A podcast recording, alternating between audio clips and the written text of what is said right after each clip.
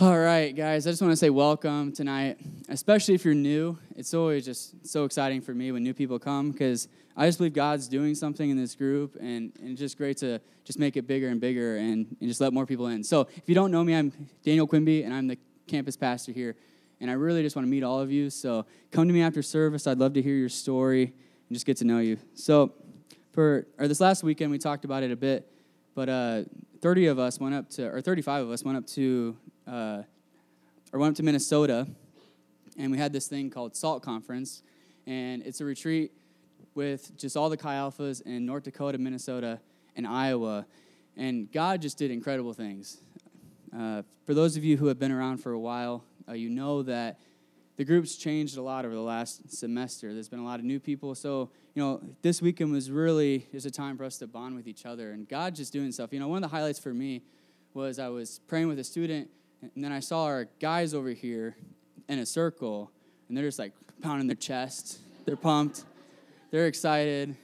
And, uh, and my brother Derek, who's a freshman, who's playing bass back here, he's just like doing a rally cry for Jesus. He's like, come on, come on for Jesus. And they're just, uh, yeah, let's go. That's the phrase. So they're just praying that they would be, be men of God. And I think something we struggle with as men in our culture is being really passive. So, so we prayed that God would make us active men who, who take this campus for Him. And not only that, but it's more important that, or that we get our hearts right so that, or so that we get our, our personal lives in order. So we just prayed that over our campus. We prayed that over our men. So that was a highlight for me because, to be honest, campus ministries are usually about 85% girls, about 15% guys. I don't know why that is. It just happens to be that way. So it's cool when the guys really start to take up the call. So that was a highlight for me. There's also tons of cool things. People got healed of diseases, and, and we or talked to, or uh, before, or at the beginning of the service, Emily shared about that infection that was healed. God just did some really cool things. So, yeah, so this last weekend was incredible, but I don't believe that God can only be or be met up in Minnesota. I believe God's going to do something tonight.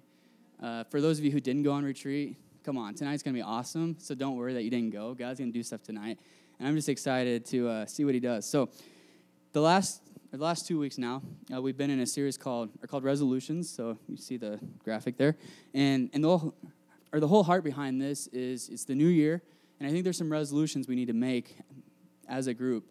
So the first one last week was, or was we resolved to go all in for Jesus. That was just the cry, just a rally cry. Hey, let's go all in for this thing. And we talked about this thing called consecration, or which means to be set apart completely for God. So you know nothing holds us back from our relationship with Jesus. So we said we need to be consecrated to God. And now this week, I felt like the Lord was saying that tonight we need to talk about just reading the Bible. Because actually, today a study came out, just today, and in the Waterloo or Cedar Rapids area, in just all of eastern Iowa, is the fourth least Bible minded area in the entire country. Guys, we beat Vegas and we beat San Francisco. That's how biblically unminded we are here. Like, we don't like really understand the scriptures, we don't really read them. So that was really interesting because God told me about a year ago to preach on this tonight, and and that study came out. So I just really think, guys, tonight let's learn how to read the Bible. That's what this whole sermon's about. And I think too, it's, it's super important after we go on these retreats because we get jacked up. Dudes are, you know, going like this on campus. Come on, they're getting jacked. But I think it's important to really get our own personal lives in order. So I think one of the most important things we can do is spend time with Jesus every single day, and that's really teased out through or through, or through reading the Bible and through prayer and also worship and other things and you know journaling if you like to do that. But that's what we're going to talk about tonight. So I think I am safe to say, I think it's safe to say that that most of us in this room, in some way or the other, struggle with reading the Bible, and that's me included. You know, there's times, you know, like I'm in, uh, or if I'm in Leviticus, you know, I do not want to read that, and and the Lord's saying, just read it, it's in there. And some of these different books, you know, they're really boring sometimes. But then but then you'll be plowing along, and then God will speak to you something right in the middle of all that stuff that you don't understand.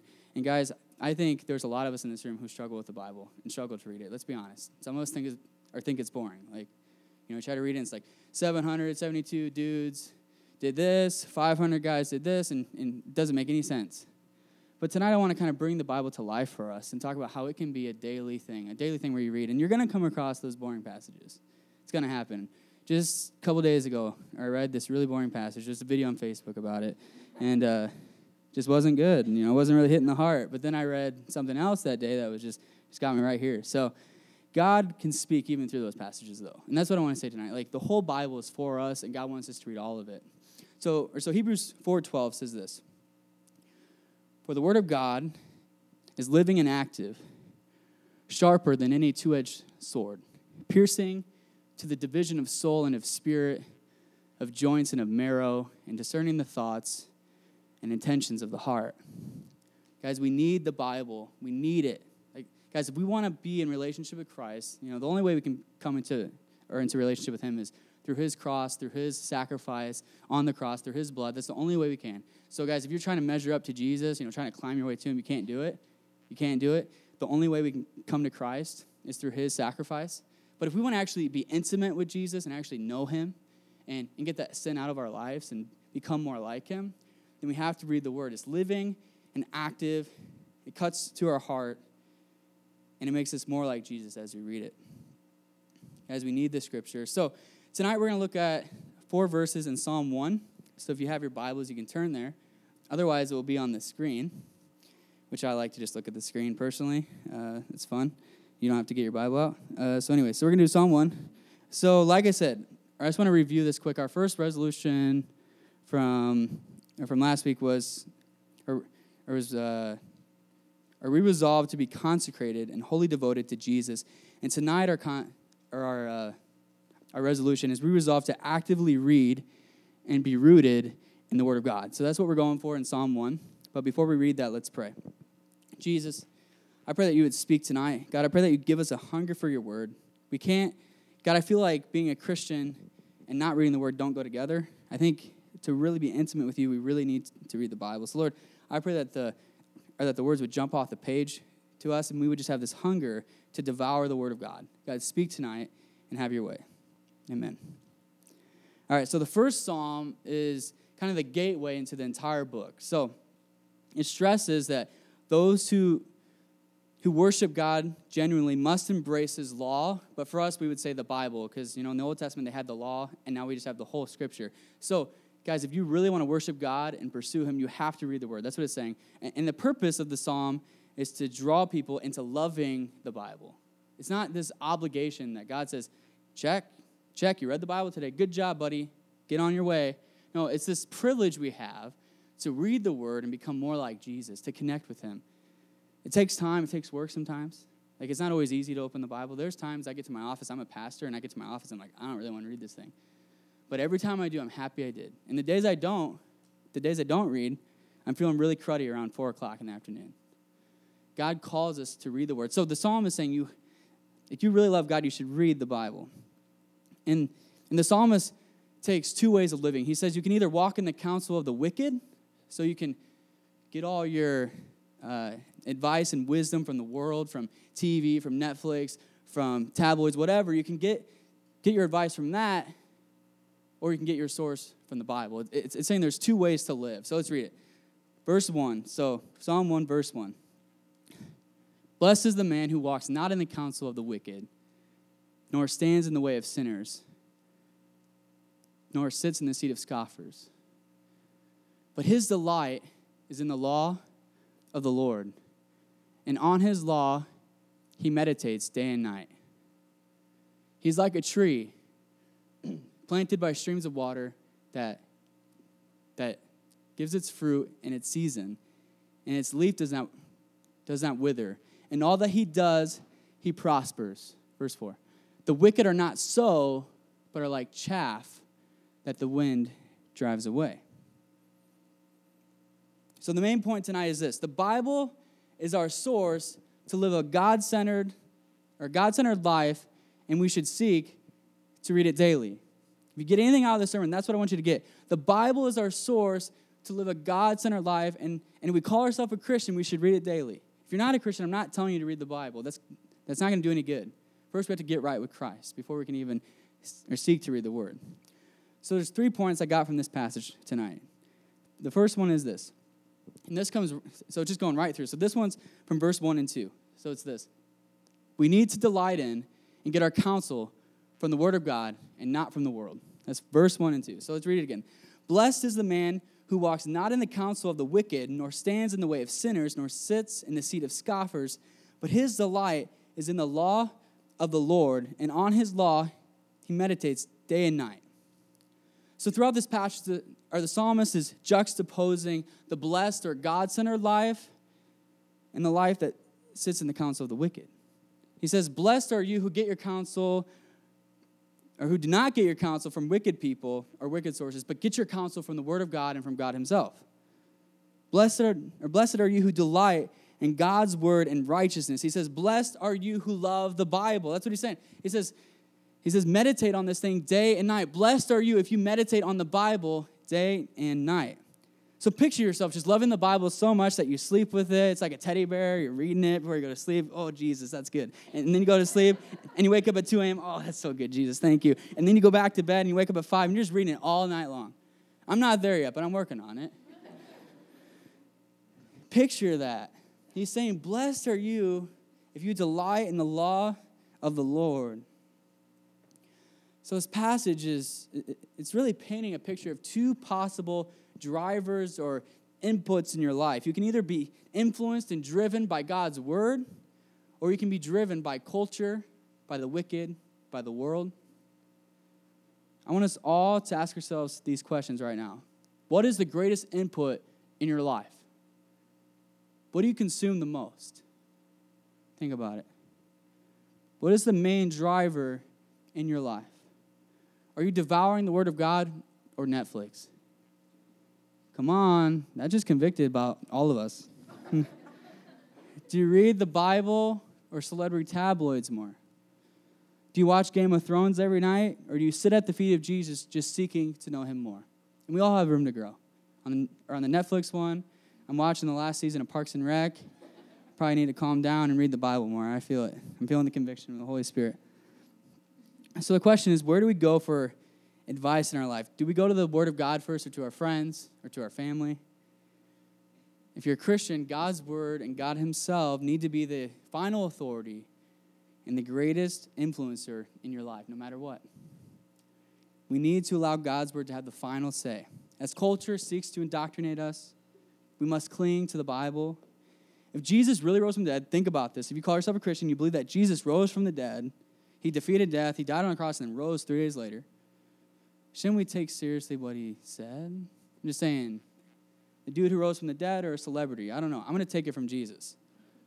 I don't know, guys. I, it says, or we talked about this verse last week, but John 10:10 10, 10 says that Jesus came so we could have life and life abundantly. The Bible's not there to, to steal your fun. It's not there to tell you not to do this, that, and that. It's there to lead you into life and into love. God is love. The Bible leads us to God because it's God's word Himself. We have to cling to Scripture and not to all these other drivers in our life. Second point is this intentional Scripture reading produces godly fruit. So, verse 3 says, He's like a tree planted by streams of water that yields its fruit in its season, and its leaf does not wither. In all that he does, he prospers. So he's saying those who are consumed by the word of God are like a tree planted in streams of water. That's a beautiful picture. Let's be honest, especially those of us who call ourselves a Christ follower. There's times we're trying to produce fruit or be godly or follow Jesus, and it's like just trying to push the fruit out. But but verse 3 says, if you guys, if you consume the word of God, you're like a tree planted in streams of water. It's easy to produce fruit. It's easy because you're reading the Bible.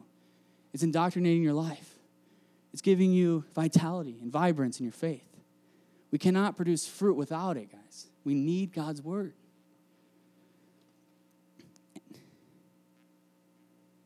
And by fruit, the psalmist is saying godly fruit. He's saying, he's saying it's going to make you want to know God more. It's going to give you a heart for those who don't know Jesus. How many of us need a heart for those who don't know Jesus? Because I tell you, I struggle sometimes. Because I'm doing my own thing, I'm getting my own Bible reading in, you know, doing my own Christian life. But God calls us to be broken for people who don't know Him. Because the reality is, is if people don't know Jesus, they're going to hell. And that should break us. If it doesn't break us, then there's something wrong. When we read, guys, when we, guys, when we read the Word of God, it gives us fruit and it makes us more like Jesus. We'll have the fruit of the Spirit in our life, which is love, joy. Come on, these are things we should want love, joy, peace, patience, kindness, goodness, faithfulness, gentleness, and self control. I almost forgot one. We will begin to live our lives the way that God intended for us to live. The Christian walk is not about trying to be good and trying to, to pull up your bootstraps and try really hard and, and follow Jesus. If we're connected to the source, which is Christ, and that's th- through reading the word and praying, it comes easy for us. It comes easy. If you're just trying to force it out, if it's like trying to pull all your pull all your effort together to follow Jesus, you're not doing it right. God calls us to rest in Him, and that's through reading the Word. We need it. Intentional scripture reading produces godly fruit.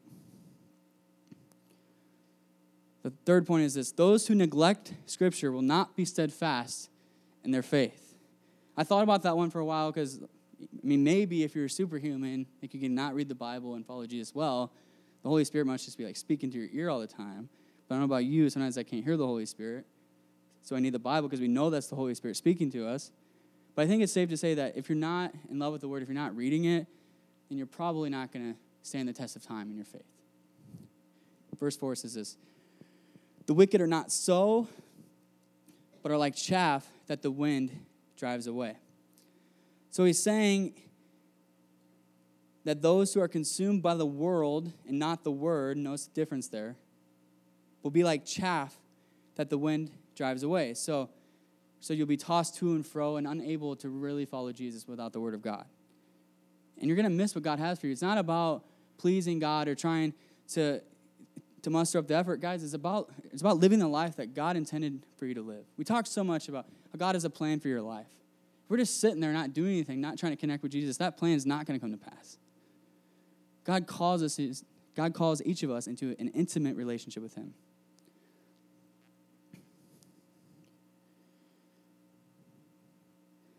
I saw a video or a blog or something a couple days ago that there's a famous pastor. They're asking him the question, "What's more important, Bible reading or prayer?" And it's John Piper, if you've heard of him, and he said that Bible reading is the most important, and here's why: it's more important that God speaks to us than we speak to Him. And I'm not saying prayer is not important, but I think Scripture reading is, or should be our top priority because, guys, it's the very words of God. It speaks to us. God's speaking to us through the Word. If you're struggling to hear God, just open up the Bible. He's going to speak to you. And I'm all about God speaking. I believe God spoke to me tonight for that person who needs to know that it's okay to not be okay. But I don't always get those things. That happens about once a month. Guys, we need the Word of God so God can speak to us and influence our lives. And if we don't read the Word of God, we're going to be driven to and fro. If you want a cure for spiritually dry seasons, or, or you call yourself a Christian but you're not really excited about it, read the Word. It's going to be hard at first, but as you read, you'll want to read more. God wants us to read the Word of God. Let's look at one more passage tonight. 2 Timothy 3:16 through 17. This is uh, Timothy writing.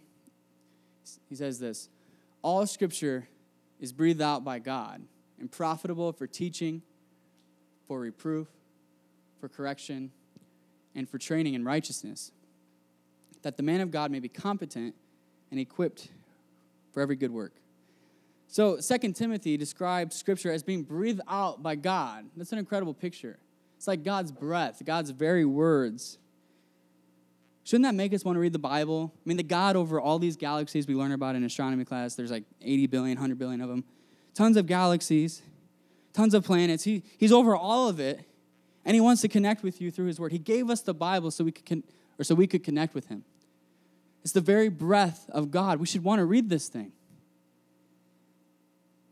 Tim- or Timothy explains that it's profitable for teaching, so he's referring to proper God centered thinking, beliefs, and actions. If we want to be able to follow God, we need to read the Bible. For, or for reproof, so when we need correction, we can go to the Bible. Just last week, I read this verse. It says, Humble yourselves, therefore, and God will exalt you at the proper time. I was feeling pretty prideful that day. That humbled me. I needed that for correction. If I didn't read the Bible, God wouldn't have spoke to me that day. Probably. See, God spoke to me through the word. And he also says, for correction, which I actually just talked about, but and finally for training in righteousness. So if we want to live a godly, Christ-centered life, then we need to read the word. And then it concludes in verse 17 by saying that this is also that the man or woman of God can be competent and equipped for every good work. if we hope to truly live the Christian life, we need the Bible. We need it for proper thinking. We need it to bear fruit. We need it to be connected to Jesus. We need it. We need to read the Word. So, the main point again is this the Bible is our source to live a God centered life, and we should seek to read it daily. That should be our number one resolution, I believe. Number one, above getting healthy, which is important, above prayer, even, although prayer is really important.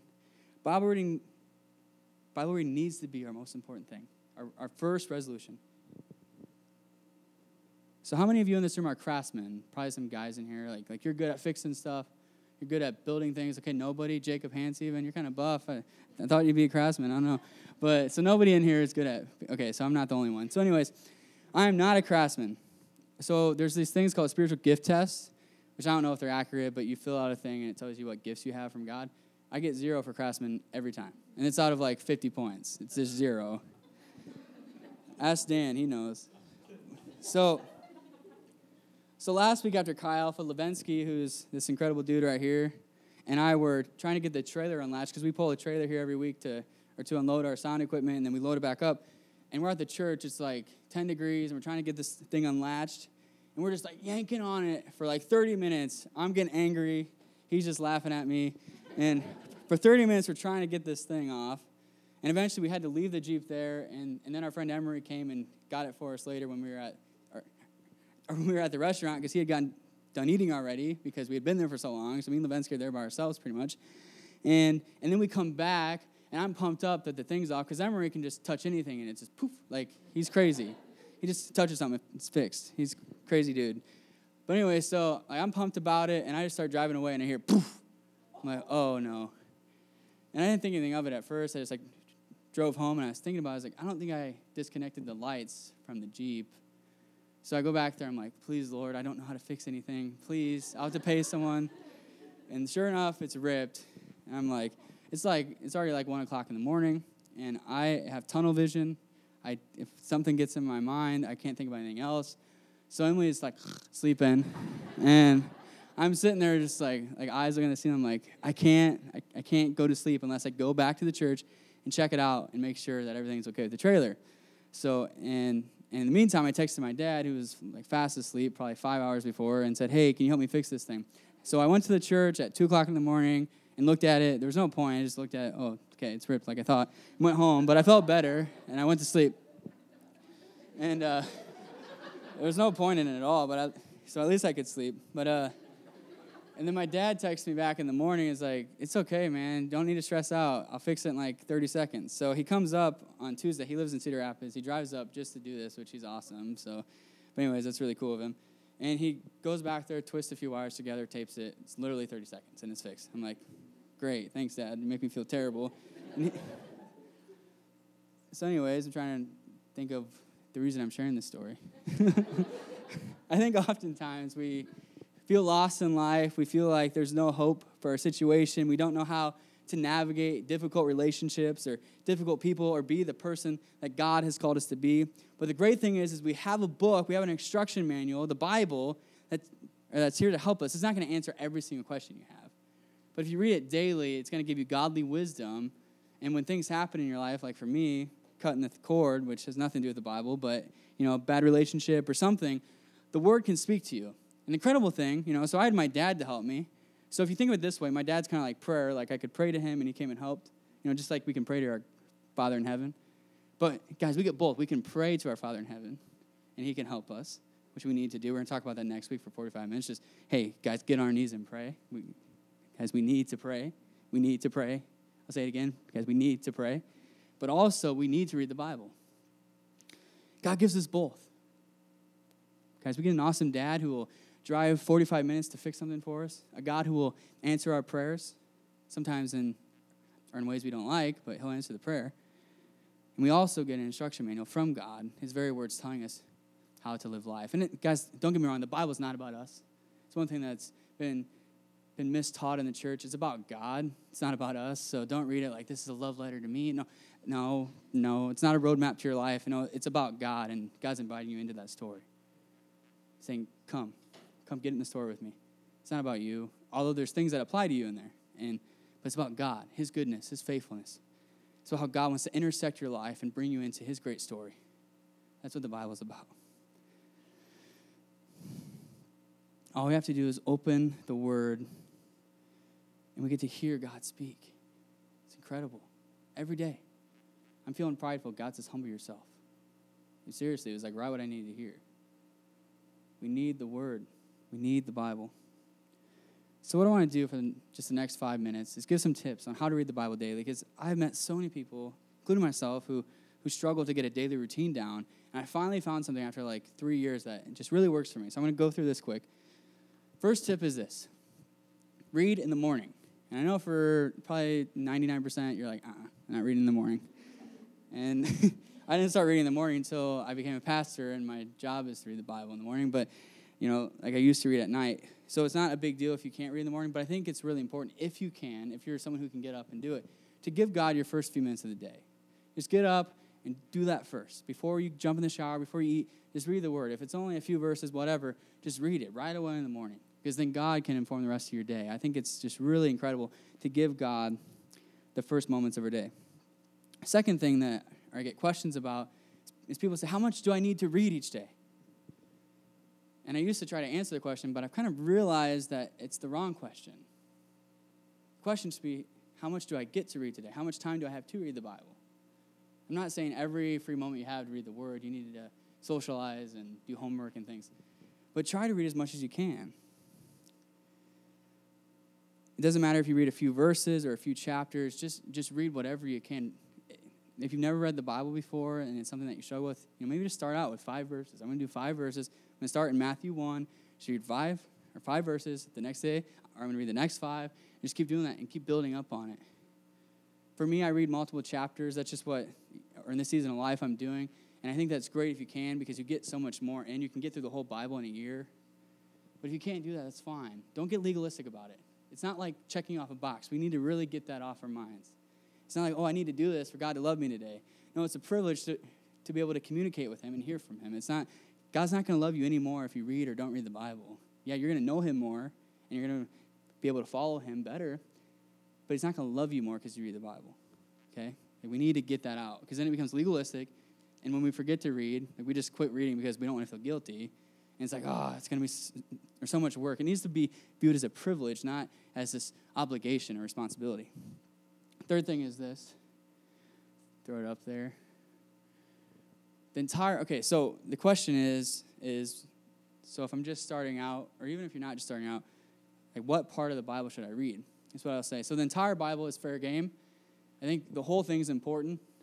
I think there's some things that are more important than others. I'm not saying that it's not all scripture, but there's just some parts that we should probably read more than others. But, anyways, set yourself up for success by starting with some of the more interesting books, like the Gospels, which are the stories of Jesus.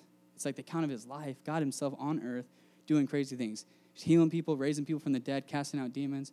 Cool stuff. It's really exciting. So, start with something like that. So, it's either Matthew, Mark, Luke, or John. But then work towards reading some Old Testament and New Testament each day. So, Old Testament is just before Jesus' time.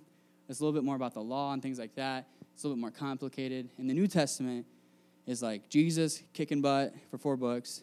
Then the book of Acts, which is can't stop, won't stop. The disciples are just like, come on, taking this or taking the whole world for Jesus. And then there's all these letters from the apostles that they wrote to the churches to instruct them on how to be a Christian, how on how to live the Christian life. It's really exciting. But I encourage you to read both sections if you can, both Old and New Testament for me, I try to do like one Old Testament, actually, I try to do three Old Testament chapters because there's a lot more, and I try to get through it in a year. I try to read a psalm each day, and I try to read one New Testament chapter. So, but the important thing is that you are reading continuously. So today you read Genesis 1, which is the very first book in the Old Testament. It's like, in the beginning, God created or the heavens and the earth. Let's be honest, that's like the only verse a lot of us or have read because we read it in church, we're like, ooh, that's good. And We put it down, we don't read it again. And, and the next time we try to read the Bible, we're like, okay, we'll start with Genesis 1. Or, or, let's start with Genesis 1, right in the beginning. And we read and we get tired once they get to the laws and things like that. So, anyways, Genesis 1. And then you read Matthew 1, which is the first or the first book in the New Testament, and then read a psalm, which is it's incredible, just like worship book. It's about like worshiping Jesus. It's like incredible stuff. So, so if you read Genesis 1, Matthew 1, Psalm 1, the next day read Genesis 2, Matthew 2, Psalm 2, Because if you just jump around and just, you know, this is what I used to do when I was a kid. I just go, okay, God. Oh, that's it. That's it. Therefore, O prostitute, hear the word of the Lord. That's literally what it was. Ezekiel 16 35. If you want to, if you're, yeah. Anyways, don't do that. Don't do that. it's not going to work. It actually does work sometimes. I mean, once in a while. I try it pretty much every other day. Like, okay, not today. But don't do that. Have a, guys, have a plan. That's the important thing. Do the one year Bible plan. So there's this thing called the Bible app, or if you just get your phones out and search Bible on the App Store, this thing called the Bible app, and they have tons and tons of plans. If you don't want to have to choose what you read each day, these plans are all set up for you. Yeah, so that was the third tip. Fourth tip. We talked about soap earlier, and all you know is that's about washing your soul or something, Jesse said. So, four is use soap to help you to remember what you read. So let's look at soap. Let's talk about soap for a few minutes.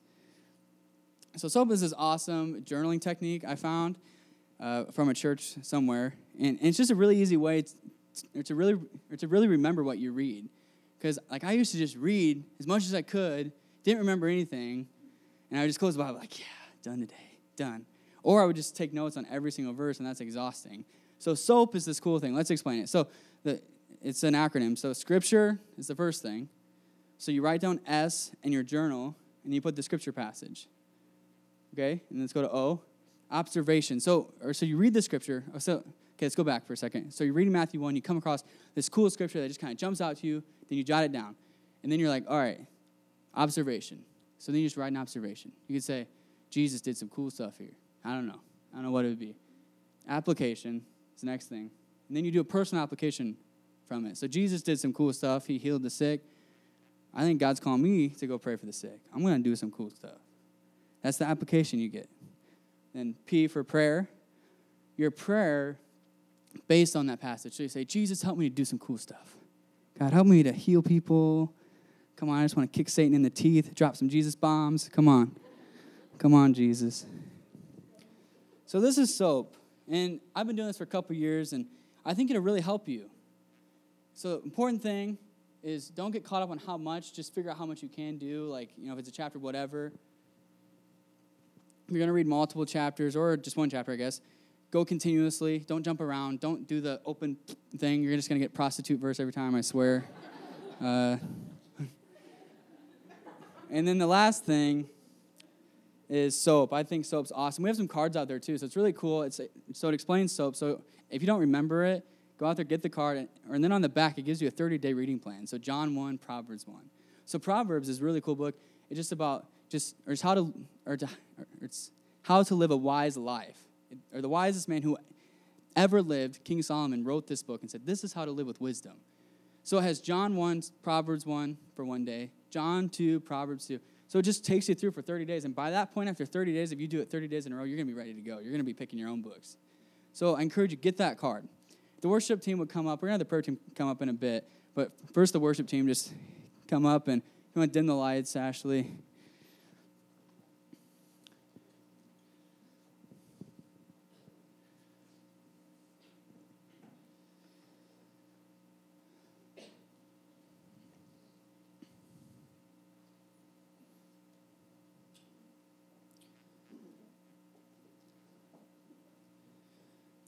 So I recognize that, or that each of us are at a different place in our journey. If you're not a Christian, this sermon, I mean, all the stuff right before now hasn't really been for you because I'm not calling you to read the Bible before you know Jesus. Although you can do that, and it can lead you to God.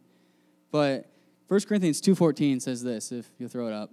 The natural person does not accept the things of the Spirit of God, for they are folly to him, and he is not able to understand them because they are spiritually discerned. So if you haven't come into relationship with Christ, the Bible says that you really can't understand Scripture the way it was meant to be understood. So before we can really hope to, to read the Word, I just want to have a come to Jesus moment right now. If you're in this room and you don't know Jesus, He wants to meet you tonight. And He knows you. That's the thing. He's known you your whole life. He's known every single terrible thing you've done. Guys, we're all sin, we're all screwed up.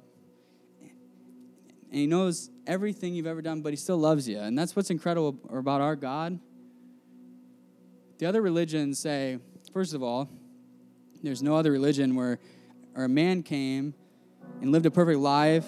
He died and then he rose again. There's just not. So that's the first thing. Secondly, all the other faiths in our world tell you work your way up to God. Okay, it's like the God's standing on the top of a hill and you're like, I'm going to climb. So for us, or tonight, you might kind of misconstrue the sermon and say, I need to read the Bible to get to God. No, that's not what Jesus is saying. But the cool thing about our God, about the living God, is we were sinful, flawed, the world's going to hell. We've done everything to wrong God. And God says, I'm a just God. So here's the reality if we've sinned, we deserve a penalty. It says the wages of sin is death. We deserve to pay a penalty because God's a just judge. What judge could keep his job if he just let everyone go free? That's not justice. Think about Hitler. If he could just, hey, go ahead, go to heaven, that's not justice. So God's a just God. So he needs the penalty to be paid for our sin because we've each wronged him. But at the same time, it says God is love. It says that while it says while we were still sinners, Christ died for us. God loves us. So God sends his own son. So the Trinity, like you may have heard of this, Father, Son, Holy Spirit, this weird thing. It's like one God but three persons. They're hanging out for eternity. They're completely self-sustainable within themselves. They don't need us to be happy. They're happy within themselves. But Jesus leaves, comes as a baby, born in our world. And guys, and we know how or just how messed up this world is. He comes as a baby, born in a manger. He goes through all the things we go through. He struggles with temptation. Men, if you're struggling, or actually both of us, men or women, you're struggling with sexual sin, you think, I could never get out of this. Jesus struggled with that too, but he was able to say no. Jesus felt every single temptation that each of us feel, but he didn't give in to sin. And he lived a perfect life people were getting jacked up about him. This guy's awesome. If he wanted, he could have been declared king over Israel, but he chose to take a different route because he knew that, that things couldn't be set right now by him just coming or setting up some earthly kingdom and taking down Caesar. Jesus knew that there was a bigger problem at stake, and that's our sin, that's our hearts. And he died on the cross for each of us. And if you've seen The Passion of the Christ or some of these movies depicting his death, it seems like, wow, that, that was really hard because he was beat and he's bloody. And yeah, that hurt. But the biggest thing that hurt is it says God forsook him or, or forsaked him in that second. Because God had to turn his back on him. Jesus, who was with the Trinity for eternity, just mutually loving and serving each other, God turned his back and God punished him for us. And he know Guys, when he was on the cross, he knew everything he'd ever do. He seen me in my worst moments. And guys, my life changed in this moment where I had just gotten so weighed down by my sin. I'd done so many things I said I would never do. Guys, you know when you're like 12, you're like, I'm going to do all these good things. And I got to be 17 years old, and I wasn't being the person I ever wanted to be. I was turning my back on God, treating girls really poorly, getting drunk every weekend. And I, I thought God could never love me. I thought God turned his back on me. There's one morning where just things broke down for me, and I just said, like, I just reached out one more time. I said, I'm to reach out one more time. God doesn't change my heart. I'm going full into this thing. And I said, Jesus, Jesus, will you forgive me? And I was just weeping, just weeping before him. And I just immediately, like, I had felt cold and hard hearted. And just in that moment, just this warmth flooded through my body. I can't explain it other than that. Jesus spoke to me.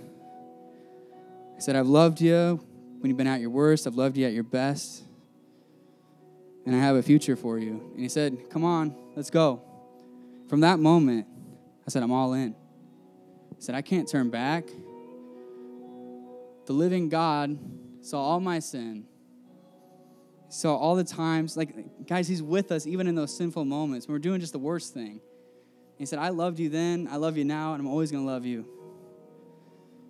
And God's been doing that in this place. We got so many people that just a few months ago were far from God.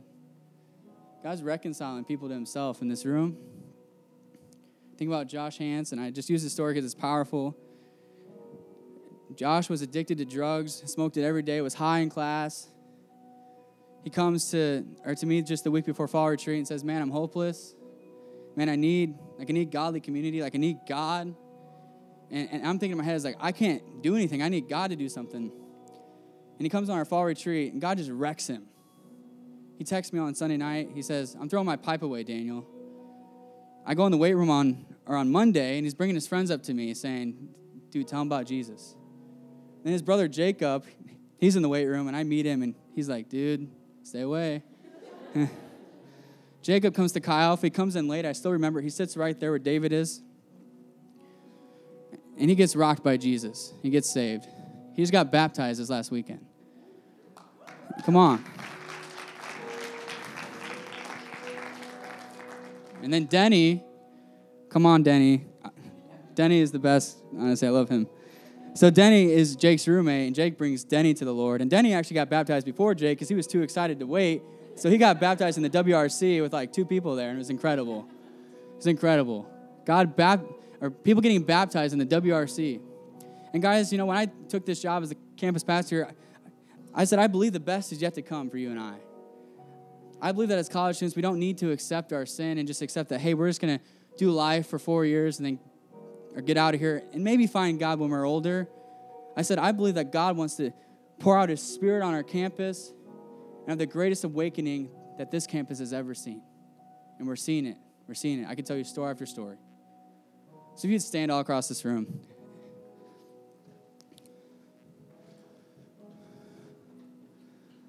Some of you tonight who you came here, you don't know Jesus, and God just spoke to you. He's saying, Come out of hiding, come into the light. Tonight's your night. Stop screwing around. We have one life to live, and we're all going to die, and then we're going to stand before our Maker, and He's going to ask you, What have you done with what I've given you? He's going to ask you, Have you been forgiven for your sins? And I want each person in this room to stand there and say, Yeah, Jesus paid my penalty, and I lived my life for him. There's some other, or there's some other people in this room who you're a Christian, but but you don't really read the Bible. You don't try to know God, and God's calling you into into relationship tonight. He's calling you to something more. Christianity is not just get out of hell free card and then live our life how we want. Christianity is calling us into this intimate relationship with the Creator God. So you bow your heads and close your eyes. We're just going to get right with Jesus right now. The first question is for Christians. If you're a Christian in this room and and you feel that tug or that call to get intimate with Christ, to to start spending time with him daily, to stop screwing around, and get serious about this thing, just raise your hand right now. Tons of hands going up. We're in this together, guys. We all have room to grow. Tons of hands. Put them down. Thank you, Jesus. Second question is this The Spirit of God is in this place and He's calling people to come to Jesus. If God's been calling your heart to come to Him, if you want to be forgiven for your sins, if you want to be able to partake in this beautiful relationship that the Trinity has. Because the beautiful thing, the Trinity, where they're mutually loving and serving each other, God calls us into that. He says, Come into this dance with me. If you feel God calling you to be made right with Him tonight, just raise your hand. Be bold. See that hand, see that hand, see that hand. Tons of hands going up. We got about, wow, God is doing something. First, I want to pray for those of us who want to get or just get right with Jesus, and then we'll pray for the Christians. Jesus, we come to you. And if you want to get right with Christ, pray this with me. Pray it in your heart. Just pray for forgiveness. Pray that God would set you right. Jesus, we come and we just ask you to give us life. God, we ask you to heal those broken pieces. God, we're saying it's okay to not be okay. And we're here before you just saying, God, do something that, God, do something that we can never do on our own. Let's make us right with you. Thank you, Jesus, for the cross. Thank you for your sacrifice. Thank you for paying our penalty, Jesus.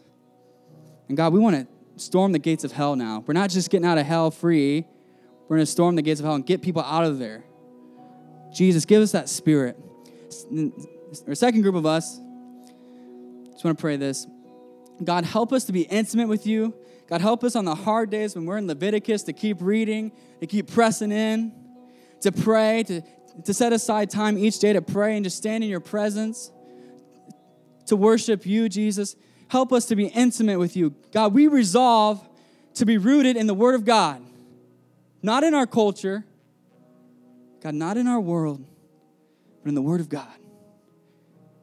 Jesus, we thank you. We love you. Thanks for dropping Jesus bombs tonight. Amen. We're just going to worship now.